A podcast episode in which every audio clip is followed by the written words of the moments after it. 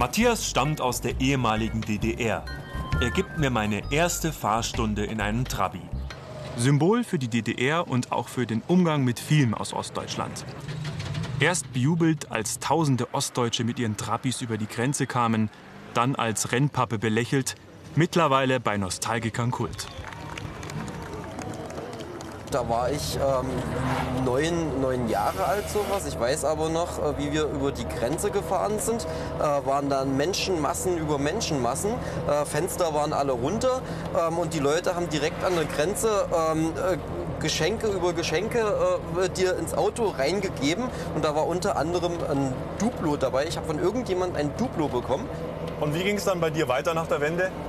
Ja, Anfang der 90er, äh, da war das, äh, glaube ich, äh, so, dass es dann im Osten eine große Arbeitslosigkeit gegeben hat, dadurch, dass halt alle Fabriken zugemacht worden sind und ähm, ähm, es lag halt alles brach, äh, es hat keiner mehr Arbeit gehabt. Hast du das dann auch gemerkt nach der Wende, dass du, auf vor, dass du mit Vorurteilen konfrontiert worden bist? Unmittelbar nach der Wende nicht. Das kam bei mir wirklich erst, wie ich ähm, nach Bayern gezogen bin. Also da gab es äh, dann ähm, doch noch äh, die, das ein oder andere Vorurteil. Sobald die Leute gemerkt haben äh, ähm, an der Sprache, dass ich halt aus dem Osten äh, äh gekommen bin, ähm, äh, ist es durchaus passiert, dass Beleidigungen gekommen sind. Legendär übrigens auch die Titanic mit ihrem Titel über die Zonengabi und ihrer ersten Banane. War die Zonengabi also vielleicht schon ein Indiz dafür, dass irgendwas nicht richtig läuft zwischen Ost und West? Ich bin unterwegs nach Dorfen, nördlich von München. Und Achtung, auf dem Weg zu einem Trabi-Club. So, hallo, servus. Da treffe ich wieder Matthias vom Anfang und den Vorstand des Clubs, Peter Benkner. Ihr könnt euch ruhig weiter unterhalten. Und ihr seid auch eine bunt zusammengemischte Truppe, sowohl aus Ost und West. Und ihr seid eigentlich das beste Beispiel für Integration, oder? Zwischen, oder Verständigung zwischen Ost und West von anderen Bundesländern. ja, ähm, bezüglich ähm, ähm, der Herkunft. Also es passiert bis zum heutigen Tag, dass wenn man also mit irgendwelchen Leuten in Kontakt kommt, die haben nicht so kennen und dann kriegen sie mit, ja, man fährt Trabe, ja, wo bist denn du her? Und dann sage ich, aus München. Nein, nein, wo du geboren bist, ja, in München. Ja, und dann fährst du Trabi. Also, ja, ähm, meine Schwiegermutter fährt einen Hyundai, die kommt aber nicht aus Korea. Ähm, also man wird da ähm, in, in, in eine Schublade gesteckt. Die Unterschiede zwischen Ost und West sind immer noch sehr gravierend. Wie seht ihr das? Bei uns hängt eine Tariftabelle aus, welches Bundesland wie einen Stundenlohn zahlt. Und wenn ich dann die Stundenlöhne anschaue, die es im Osten zahlen, da kraust mir die Sau. Die kriegen 4 Euro weniger die Stunde als ich hier in Bayern.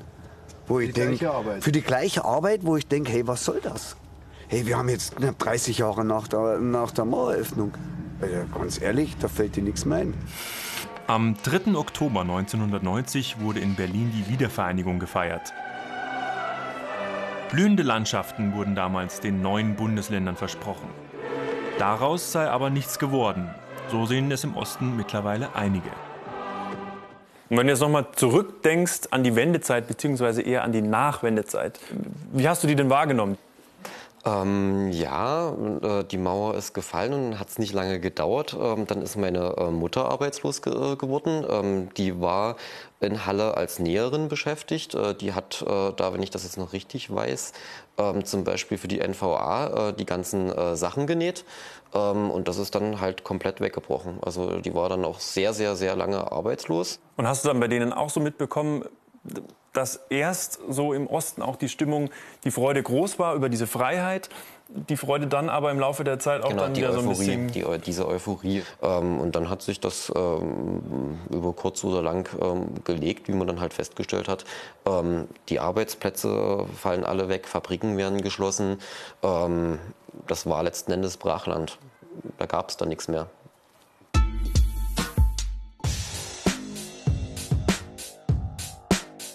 Wiedervereinigung im Oktober 1990. Die Herausforderung? Zusammenwachsen von Ost und West. Eines der Probleme? Unterschiedliche Wirtschaftssysteme. Freie Marktwirtschaft in der BRD, in der DDR dagegen staatlich organisierte Planwirtschaft. Aus der Planwirtschaft soll eine Marktwirtschaft werden. Darum kümmern soll sich die Anstalt zur treuhändlerischen Verwaltung des Volkseigentums, kurz Treuhandanstalt. Die Ziele der Treuhand einerseits Wahrung des Volkseigentums und Erhalt vieler Arbeitsplätze, andererseits Privatisierung und die Bildung von Kapitalgesellschaften. Insgesamt bestimmt die Treuhand über etwa 4 Millionen Arbeitsplätze. Betroffen ist fast jeder zweite Berufstätige in der DDR, in geschätzt 45.000 Betrieben. Ein radikaler Umbau. Viele DDR-Betriebe sind nicht wettbewerbsfähig. Produkte nicht marktfähig. Industrieanlagen veraltet und Absatzmärkte fehlen auch. Das Motto der Treuhand? Schnell privatisieren, entschlossen sanieren und behutsam stilllegen. Die Bilanz? Die Treuhand arbeitet fünf Jahre, dann wird sie aufgelöst. 14.000 Unternehmen und 22.000 Gaststätten, Hotels und Läden werden privatisiert, also verkauft. Dabei verlieren mehr als 2,5 Millionen Menschen ihren Job. Und es gibt zahlreiche Skandale. Einige Investoren kaufen DDR-Unternehmen nur, um sie auszuplündern, ohne Rücksicht auf die Beschäftigten. Milliardengewinne werden abgeschöpft, zu Lasten der Steuerzahler. 80 Prozent des Vermögens, das die Treuhand verwaltet, gehen an westdeutsche Unternehmen und Investoren. 14 Prozent ins Ausland. Nur 6 Prozent verbleiben in der ehemaligen DDR. Die Arbeit der Treuhand wird bis heute unterschiedlich bewertet. Für die einen war sie ohne Alternative, angesichts der maroden DDR-Wirtschaft, die nicht wettbewerbsfähig war. Für die anderen war es eine Enteignung zugunsten des Westens. Eine traumatische Erfahrung, die bei vielen ein tiefes Misstrauen hinterlassen hat. Gegenüber der Marktwirtschaft und gegenüber der Demokratie. Das wird im Westen immer wieder vergessen, dass die Wende im Osten für viele Menschen ein großer Umbruch war. Wenn jeder zweite Job auf der Kippe steht, wenn Millionen Menschen innerhalb kürzester Zeit arbeitslos werden, wenn sich einfach die ganzen Rahmenbedingungen von einem Tag auf den anderen verändern, dann ist das schon ein großer Einschnitt. Ein Einschnitt, mit dem sich die Ostdeutschen bis heute beschäftigen. Mittlerweile ist es Abend geworden. Heute ist der 9. Oktober. An dem Tag wird jedes Jahr in Leipzig mit dem Lichtfest an die friedliche Revolution erinnert. Wir möchten genauer wissen, wer beim Lichtfest protestiert. Es geht halt vor allem auch um das, was Leute fühlen so. Und da fühlen sich halt viele einfach auch nicht in der Bundesrepublik angekommen. Letztes Jahr hat halt die AfD Rekordergebnisse eingefahren im Osten und ähm, wir müssen halt uns darum kümmern, wo kommt das überhaupt her?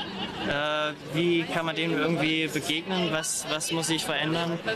Ähm, dass, äh, genau, dass die eben, ja, dass der Frust von den Leuten nach der Wende, dass der eben nicht äh, nur nach rechts kanalisiert wird.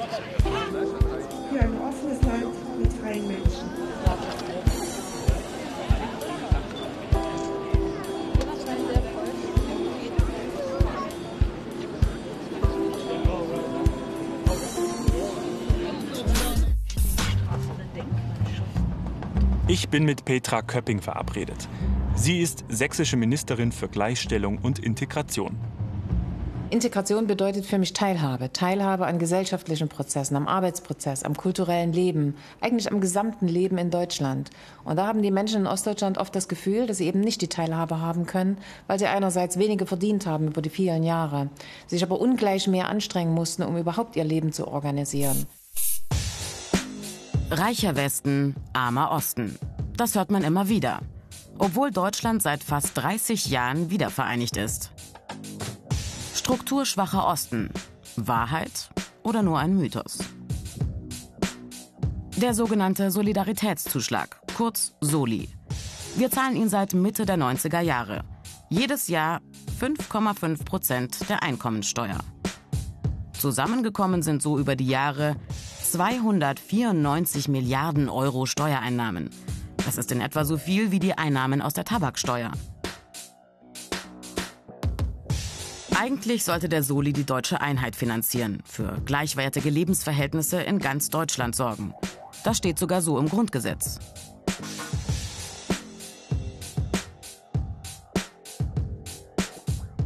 Zwischenstand. Die Lebensverhältnisse in Ost und West sind weitgehend angeglichen. Zumindest bei Infrastruktur, Umweltqualität, beim Stadtbild, den Wohnverhältnissen, der Gesundheitsversorge und der Lebenserwartung. Auch die Renten sind fast angeglichen. Der Aufbau Ost. Eine Erfolgsgeschichte. Der Soli wird deshalb 2020 abgeschafft. Dann aber wird die Wirtschaftsleistung der Bundesländer im Osten noch immer hinter der im Westen liegen. Zwischenfazit. Der Aufbau Ost ist ein Erfolg. Und trotzdem liegt der Osten immer noch zurück? Wie passt das denn zusammen? Beispiel Arbeitslosigkeit. Die ist krass zurückgegangen. 1999 waren im Osten doppelt so viele arbeitslos wie im Westen. Die Werte haben sich angenähert. Trotzdem, mit 7% ist die Arbeitslosigkeit im Osten noch deutlich höher als im Westen. Zweites Beispiel. Die Einkommen. Von 2016 auf 2017 sind sie im Osten im Schnitt um 2,5 Prozent gestiegen. Im Westen nur um 1,7 Prozent. Insgesamt aber verdienen die Menschen im Osten immer noch weniger. Und zwar durchschnittlich nur 78,5 Prozent des Westniveaus. Kaum eine Verbesserung seit 1999. Ein Grund dafür? Im Osten fehlen die großen Unternehmen und die Konzernzentralen und damit die hohen Einkommen. Kein einziges ostdeutsches Unternehmen ist im DAX. Dabei hat der Osten einiges zu bieten. Günstige Mieten, attraktive Städte und Landschaften, gute Kinderbetreuung und gute Bildungsangebote. Der Osten, sagt die Bundesregierung, kann stolz sein auf das Geleistete. Tatsache ist, heute geht es vielen im Osten wirtschaftlich besser als früher. Aber das gilt nicht für alle.